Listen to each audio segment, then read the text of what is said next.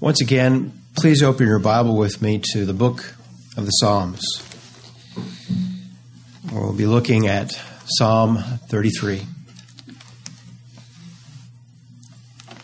Psalm 33. Look there, beginning in verse 9.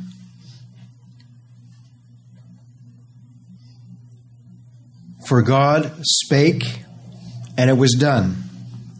He commanded, and it stood fast.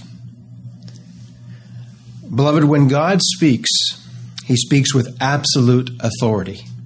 And my friend, when he speaks, it's his command. And most certainly, most assuredly, what he speaks will be done. He said, I purposed it, I bring it to pass, I will do it. I will accomplish my purpose. What great comfort it is to know what God has purposed in eternity, he will bring to pass. Beloved, he shall save his people from their sins. What comfort that gospel is to guilty sinners in need of salvation, in need of mercy. This gospel brings us great comfort, does it not? how the true and living God has purposed salvation for all of his beloved people. And my friend, his purposed salvation cannot fail. For the promises of his word shall prosper. Beloved, our Lord and God shall not fail. In Isaiah chapter 42, God sets forth, Behold my servant, whom I uphold, mine elect, in whom my soul delighteth. He shall not fail to save his people. Our Lord declares, This is the Father's will which hath sent me, that of all that he has given me, I shall lose nothing, but should raise it again at the last day. Beloved, our sovereign King goes forth conquering and to conquer, and he has given us the victory. You see, the victory through the Lord Jesus Christ, this victory of salvation, cannot fail because God cannot fail. And because the Father is one with the Son, neither can his Son fail. Our Savior is not this frustrated failure portrayed in false religion. Rather, he's the absolute Almighty God who saves whom he will. Just before he gave his life as a ransom for many, he prayed for them in John chapter 17 Father, you've given me power over all flesh, that I should give eternal life to as many as thou hast given me to save to the uttermost. What great comfort do the promises of his word afford when the Comforter blesses our Lord's promises to the heart he opens. Oh, what a word of comfort it is to a weary sinner in need of mercy. You see, the promises of his word cannot, shall not fail for all the pro- precious promises of God, and Peter calls them exceeding great and precious promises. They're not offered, but rather ever so blessedly given to us. You see, these precious promises of the gospel, these precious promises of the Lord, cannot fail.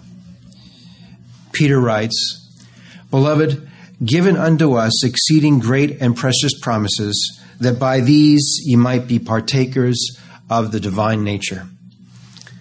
My friend, that's regeneration according to the power of God, according to the wisdom of God. You see, salvation is not of him that willeth, nor of him that runneth, but rather it's of God that showeth mercy.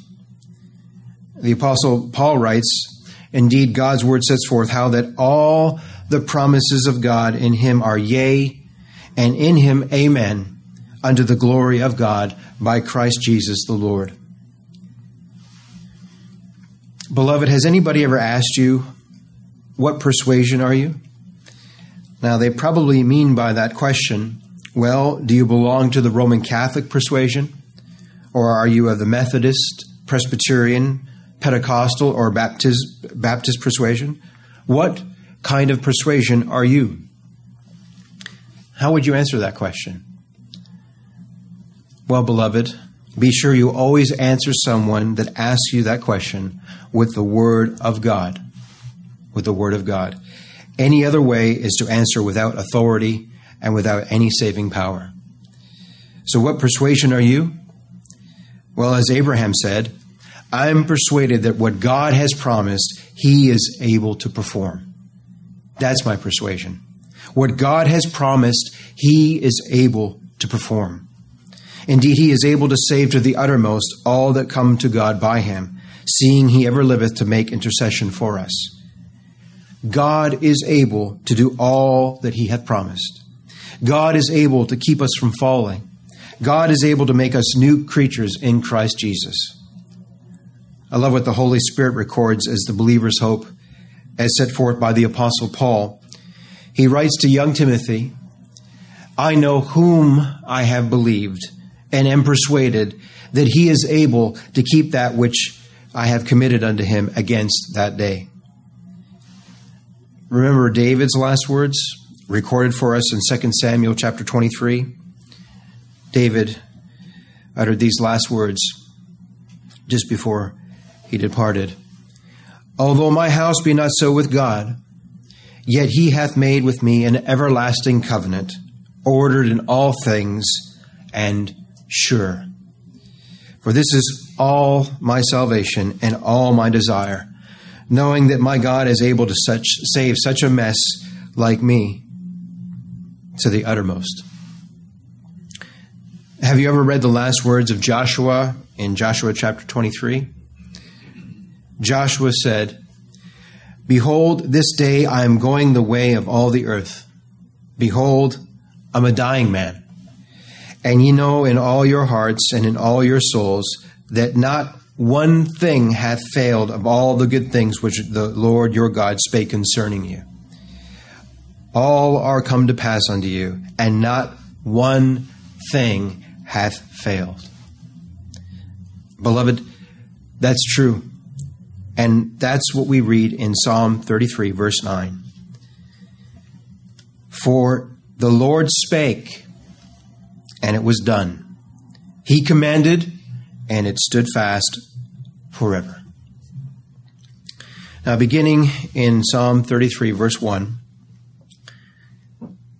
God's word declares, indeed, the psalmist writes, Rejoice in the Lord, O ye righteous, for praise is calmly for the upright. That is, praise is proper or becoming for the upright. Praise the Lord with harp, sing unto him with the psaltery and an instrument of ten strings. Sing unto him a new song, play skillfully with a loud noise. Here we see three words rejoice, praise, and sing. And this worship under the Lord is calmly or proper for the upright. Beloved, this rejoicing, praising, and singing becomes us who are upright in heart, made so by His grace, being made new creatures in Christ. And so it becomes us as believers to worship, praise, and rejoice in the Lord Jesus Christ. The Lord told the woman of Samaria in John chapter 4 that the Father seeketh such to worship him in spirit and in truth. And my friend, there's no spiritual worship apart from the truth.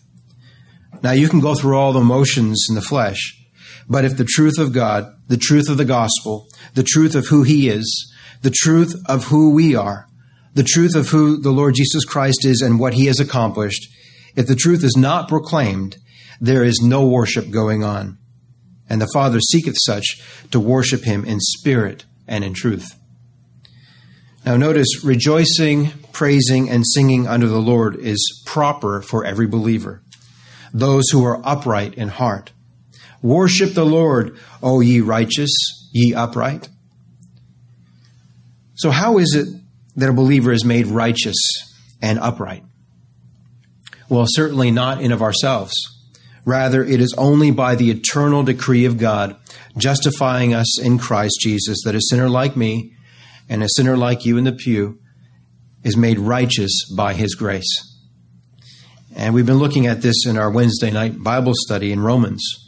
For as by one man's disobedience, the disobedience of Adam, many were made sinners, so that by the obedience of one, the obedience of the Lord Jesus Christ, shall many be made righteous. Beloved, our Heavenly Father made His darling, well pleasing, sinless Son to be made sin for us, who knew no sin, that we might be made the righteousness of God in Him. Now, my friend, this righteousness of God is the righteousness of Christ. In Romans chapter 10, and all throughout the book of Romans, it speaks about this righteousness that is of God. And it's the perfect righteousness provided in the gospel of Christ. You see, my friend, this righteousness is not found in a theological position, but rather ever so blessedly in the person of the Lord Jesus Christ. And beloved, He is the Lord, our righteousness. So, how are we made righteous? In Christ Jesus the Lord, who we worship and sing unto. How can you not sing unto Him? For He has made us holy, unblameable, and unreprovable in His sight. So, believing sinner, how can you not sing? How can you not rejoice? How can you not fall down and thank him in awe and adoration and worship him who is holy? Verse 3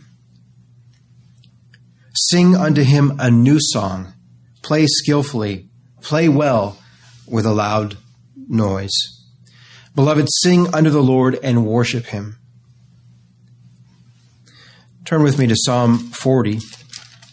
Psalm 40, beginning in verse 1. God's word declares in Psalm 40, verse 1 I waited patiently for the Lord, and he inclined unto me and heard my cry. He brought me up also out of an horrible pit, out of the miry clay, and set my feet upon a rock, and established my goings. And he hath put a new song in my mouth even praise unto our God. Many shall see it and fear and shall trust in the Lord. Beloved, He's given us a new heart and He's put a new song in our mouth. Indeed, the words of this song are found throughout the scriptures.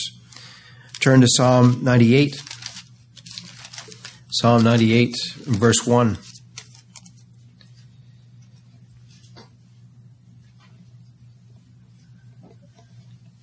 O sing unto the Lord a new song, for he hath done marvelous things. His right hand and his holy arm hath gotten him the victory. And the redeemed in glory sing that song, Worthy is the Lamb that was slain to receive all power and riches and wisdom and strength and all honor and glory and blessing, both now and evermore. To him who loved us and washed us from our sin in his own blood Beloved, he is worthy, for he was slain and has redeemed us to God by his blood out of every family, tongue, people, and nation. Now look at Psalm 33, verse 4. For the word of the Lord is right. The word of the Lord is right, and all his works, all the works of the Lord, are done in truth. Worship, praise, rejoice, and sing unto him because his word, his decree, his counsel, his purpose are right in his eyes. Shall not the judge of all the earth do right? Absolutely. He shall, beloved. You see, whatever God does is right, for he works all things after the counsel of his own will. And whatsoever the Lord pleased, that did he in heaven and in the earth and the seas and in all deep places. Whatever the Lord does is right. Let him do what he will. It's the Lord. Isn't that what Eli said to, to Samuel when Samuel came to him saying, Your two boys are rebels? And God's going to kill both of them. And he did. Samuel came to Eli saying, Your two boys are rebels. And God's going to kill both of them. And he did. Now, did Eli say, Well, that's not fair? That's not right? Is that what Eli said? Not at all. Rather, Eli said, It is the Lord. Let him do what seemeth good unto him. Let him do what is right in his sight. My friend, whatever God does is right. All his works are done in truth. All of his actions are holy, for his works are of the result of his decree, and there's no lie in God's word. There's no sham, no farce, no shame in the works of his creation, the works of his providence, nor the work of his salvation. For it's his doing, it's his accomplishment. Whatsoever the Lord doeth, it shall prosper. And all these things abound in truth. All his works are done in truth. Whatsoever God does is right, holy, good, and true. Look at Psalm 33, verse 5. The Lord loveth righteousness, and he hates iniquity. Scripture says that God hates iniquity. Indeed, he hates all the workers of iniquity. He loveth righteousness and judgment. That is, he loves justice, and the earth is full of the goodness of the Lord. My friend, the only gospel, the only gospel is the gospel of the Lord Jesus Christ. Indeed, only in the gospel of the Lord Jesus Christ can God love righteousness and judgment. Only in the gospel of the Lord Jesus Christ can love can God love righteousness and judgment and be in complete harmony with his holy character and save his people from their sins and not compromise in any way his holy law. Beloved, that's the miracle, beauty, and power of the gospel. How that God can be just and the justifier. How God can be a just God and Savior. And so, how can that be? Only in Christ, my friend. Only in the blessed Redeemer, the Lord Jesus Christ. For, beloved, He redeemed us from the curse of the law, being made a curse for us. He redeemed us by taking our sin unto himself to enable God in his great wisdom to devise a way whereby he can remain holy and just and right and yet extend mercy to miserable, guilty sinners and not violate his holy character. And that can only be done in Christ. You ask, sadly, the average churchgoer, how God can be just and justify the ungodly and being untaught of God, they don't have any sense of what you're on about or the vital importance of this gospel truth. How that it's only in Christ that the justice of God is satisfied for us. For in every precept of God's law, he both honored and magnified on behalf of his people and our Heavenly Father to reconcile us unto God. Beloved, in every precept of God's holy law, he had no sin, knew no sin, and did no sin. So you see, he was tempted and tested in all points, like as we are, and yet the Word of God says he was without sin, and in him is no sin. Every precept of God's holy and immutable law he perfectly kept, for he's the Holy One of Israel. Satan came and tempted and tried him and found nothing in him, for he's the Holy One of God. Every precept of God's law he perfectly honored as the God man mediator. And not only did he perfectly keep the precept of the law, but further, he paid in full the penalty of that law. The penalty of the law of God says the guilty must die. And the Lord Jesus Christ on Calvary's tree was made guilty for us, for his covenant people, as he hangs there with our sin charged to him, reckoned to him, imputed to him, he bare our sins in his own body on the tree, and in doing so, put them away, enabling our Heavenly Father to be just, holy, and righteous, and save and justify the ungodly in Christ Jesus. That's why it says here in Psalm 33, verse 5 The earth is full of the goodness of the Lord. That word goodness means kindness and mercy. And beloved, the earth is full of his mercy. For you see, our salvation is not by works of righteousness which we have done, but according to his mercy he saved us.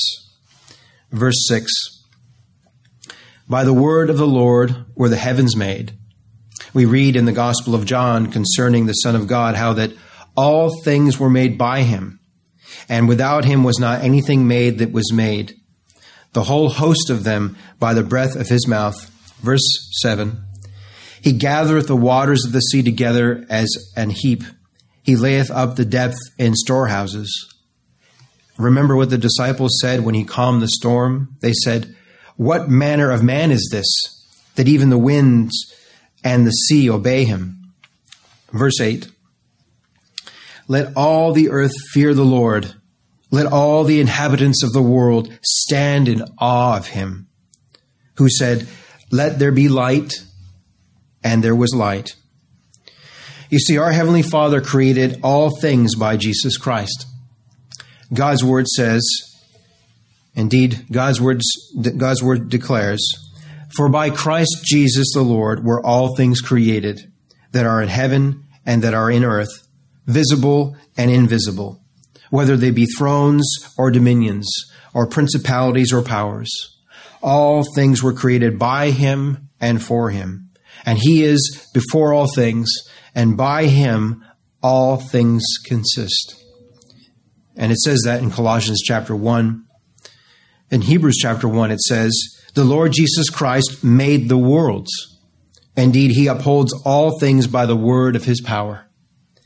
And so, by his command, even in the new creation and the new birth, in regeneration, all things are made and created by the word of his power.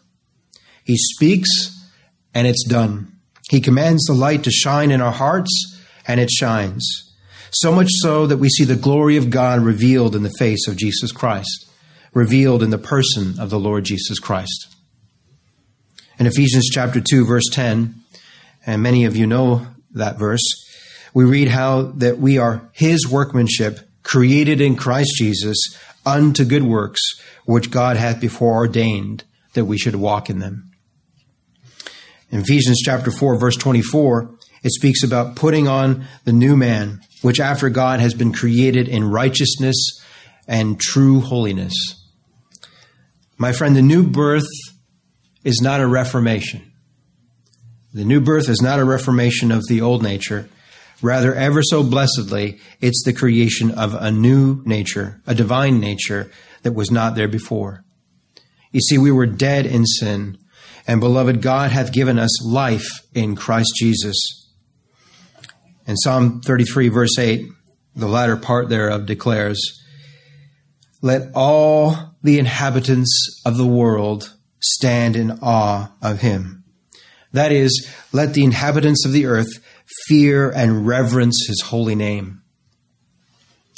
You know, in Psalm 111, it declares, Holy and reverend is the Lord's name. So we ought never address anyone save the Lord Jesus Christ with such a honorific as reverend. Do you know what reverend means? It means to fearfully respect him who is God. God's word declares that the fear of a man is a snare, but the fear of the Lord is the beginning of wisdom. So you be sure to let everyone you know that the man behind this pulpit is not to be called Reverend Joseph. Rather, you just call me Joseph. For the only one who is reverend is the Lord Jesus Christ, our Lord and Almighty God.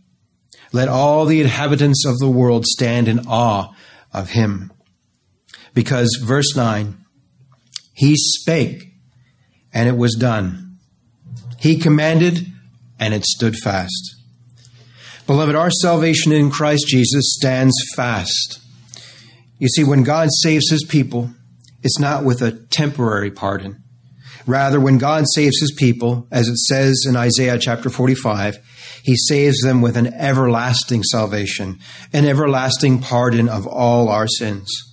Indeed, he has obtained for us eternal redemption with his own precious blood. I trust you see that, how that God does not save us temporarily. Rather, beloved, he saves us with an everlasting salvation. And the salvation of the Lord standeth fast and sure. You see, it's by his command that we have life. When he speaks to the sinner, they live. Salvation in Christ stands fast and it's certain, secure, and everlasting. Now, the argument that some religious people want to banter about is this Is a sinner saved eternally? Well, if God saved him, he is. Because the scripture says, Whatsoever the Lord doeth, it shall be forever. Nothing can be put to it, nor anything taken from it. Our Lord said to those Pharisees in John chapter 10, He said, My sheep hear my voice. I know them and I give unto them eternal life, and they shall never perish.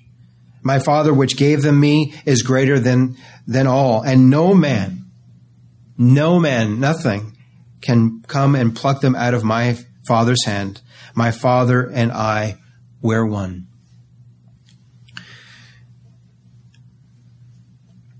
Turn with me to John's Gospel, chapter 10.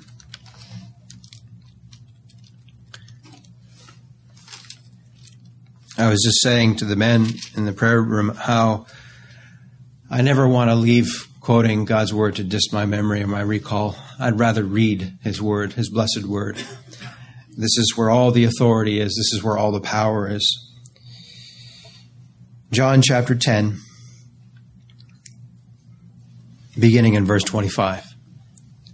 Jesus answered them, these pretenders, these hypocrites, these so called experts of the law. And remember, this is God manifest in the flesh. Our Lord Jesus Christ is the one whose eyes are aflame with fire. He sees the beginning from the end. And when he looks at these, these men, he looks upon them like no other men can, knowing the beginning from the end.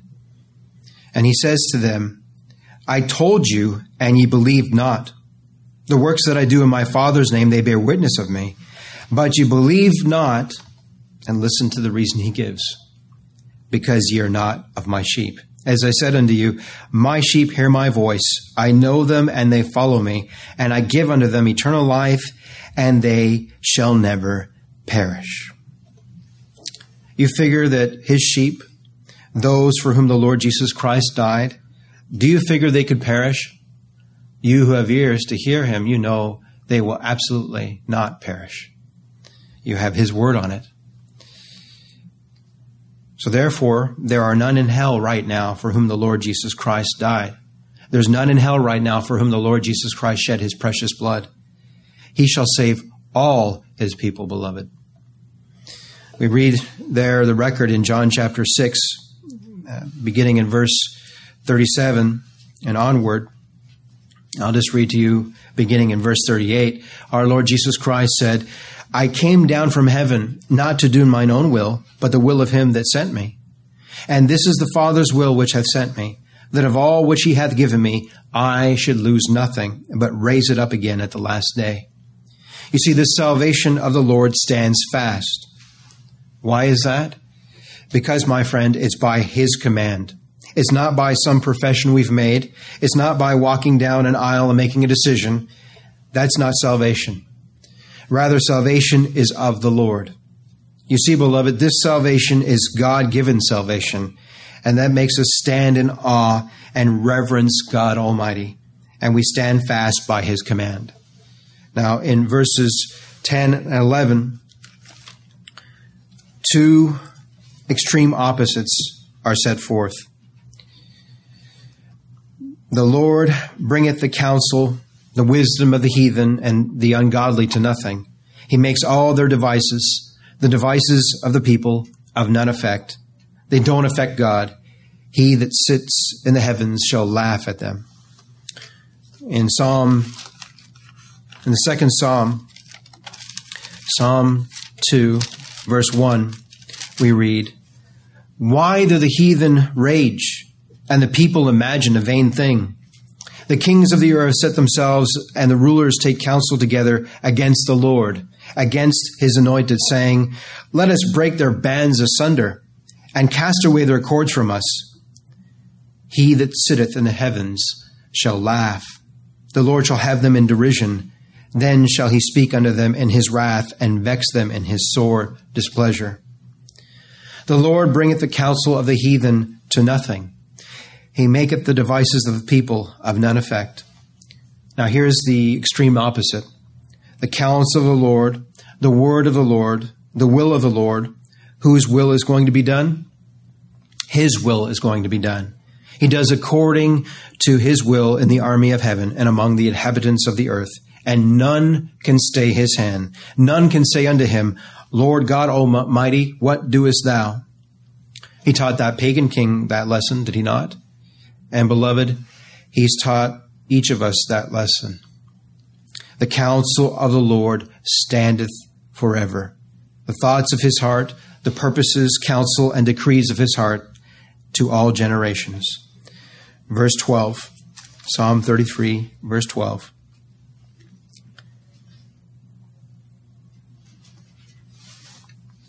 Blessed is the nation whose God is the Lord, and the people whom he hath chosen for his own inheritance. You see, my friend, the cause and purpose of God is never in danger. Indeed, all evil is outwitted by his infinite wisdom. You see, satanic malice, even satanic malice, is held in check by God's boundless power so much so that even the wrath of men will praise the Lord, and the remainder of wrath he shall restrain. Man is so frail, impotent, and wicked that all our devices, plans, and thoughts and purposes shall fail. But God's purpose shall always be accomplished, for his counsel, his thoughts are eternal and forever, because the counsel, wisdom, and devices of men will surely perish. Turn with me to Psalm 146.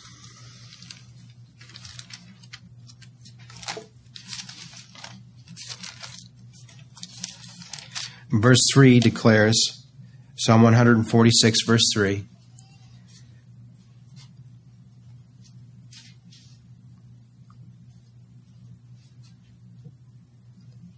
Put not your trust in princes nor in the Son of Man, in whom there is no help. There is no help, no salvation in any son of Adam. Verse 4 His breath goeth forth, he returneth to his earth. In that very day his thoughts perish. Happy is he that hath the God of Jacob for his help, whose hope is in the Lord his God. Beloved, he's our hope. Again, verse 12, Psalm 33, verse 12. Blessed is the nation, the people of God, Jew or Gentile, whose God is the Lord, and the people whom he hath chosen for his inheritance. The people whom he hath chosen for his inheritance. Election is at the root of it all. It's by his divine choice, for none taketh Jehovah to be their God till he takes them to be his people our Lord said, No man can come to me except the Father which sent me draw him. My friend, that's not just New Testament theology. Rather, that's all throughout the scriptures. Turn with me to Psalm 65. Many of you will be familiar with this portion. And it's such a blessing to not only read this portion and there in verse 4, but to know it by experience. You see, God does not change. What we read about him in the New Testament is the same of what we read about him in the Old Testament. What's true of God's character in what we call the Old Testament, well, it's true of God in the New. He said, I'm the Lord, I change not. I'm the same yesterday, today, and forever. And we read in Psalm 65, verse 4 Blessed is the man whom thou choosest and causest to approach unto thee, that he may dwell in thy courts. We shall be satisfied with the goodness of thy house, even of thy holy temple. Blessed is that nation, blessed is that people whom God hath chosen. Psalm 33, verse 13. The Lord looketh from heaven, and he beholdeth all the sons of men. From the place of his habitation he looketh upon all the inhabitants of the earth. Almighty God sees the hearts of all men. He's not only all powerful, He's also all knowing. for he for the Lord looks on the heart. What does he see in all men by nature? What does he see in you? What does he see in me by nature? Well, the Lord sees us as we are in ourselves.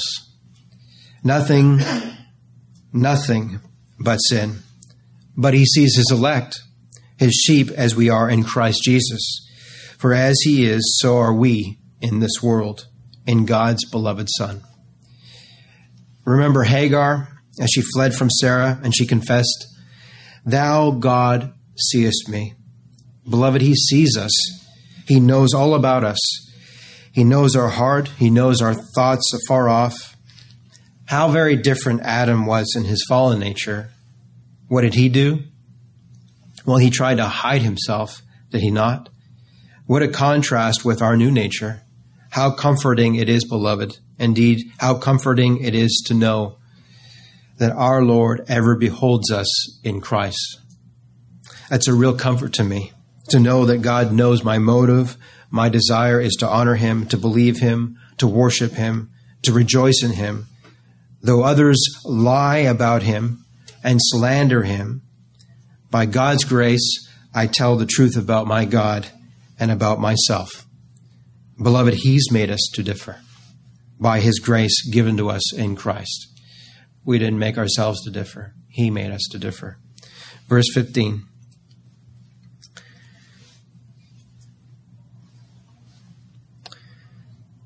He fashioneth their hearts alike, He considereth all their works. So, what does God see in all the deeds of men and all their so called righteousness? Filthy, ruined rags. All our righteousnesses, just filthy, ruined rags in God's sight. Verse 16 There is no king saved by the multitude of an host. An army is a vain thing for salvation. A mighty man is not delivered by much strength, and horse is a vain thing for safety. Neither shall he deliver any by his great strength. Verse 18 Behold, the eye of the Lord is upon them that fear him, upon them that hope in his mercy. Salvation, as it's known and revealed in the Word of God, is totally by the power of God, not creature will, not deeds of the flesh, you see, mortal power is mere fiction, and those who trust in it are absolute fools. Paul, in writing to the Philippians, sets forth We are the circumcision, that is, true Israel, which worship God in the Spirit and rejoice in Christ Jesus and have no confidence in the flesh. None. My friend, if you rejoice in something other than the Lord Jesus Christ, do you know what that's called? Idolatry. Just pure and simple idolatry. We rejoice, we're comforted in one thing, and that one thing is a person, the Lord Jesus Christ, ever looking to Him for all of our salvation. You see, my friend, it's a vain thing to trust in your own strength. It's a vain delusion to trust in any so called righteousness of your own. How foolish to think that by some deed of your own, that which is filthy before God, you could be saved by your own hand. You see, the problem is everything we do is sinful in of ourselves. And so this is the good news of the gospel. God does not require us to produce a righteousness of our own, but rather by his grace to receive one and rest in him who is the Lord, our righteousness. Behold, the eye of the Lord is upon them that fear him, upon them that hope in his mercy. Beloved, the foundation of God standeth sure, having this seal The Lord knoweth them that are his, and let every one that nameth the name of Christ depart from iniquity. The Lord does know his sheep by name, he does lead them out. He delivers them by his power, he redeems them by his precious blood. Out of bondage, into liberty, out of death into life, out of sin into salvation, out of trusting self righteousness into trusting Christ, our blessed righteousness, to deliver their soul, indeed, beloved, to deliver our soul from death, to keep us alive. Verse 20 Our soul waiteth for the Lord. Our soul waiteth for the Lord, and beloved, he's worth waiting on. Wait, I say, on the Lord. He shall encourage our heart, for he is our help and our shield. Verse 21.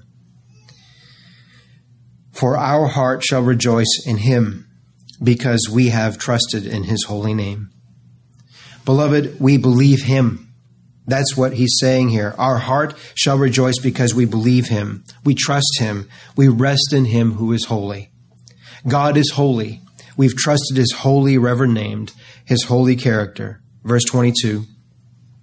Let thy mercy, O Lord, be upon us, according as we hope in thee. You see, beloved, the hope we have is a good hope. It's not just a wish.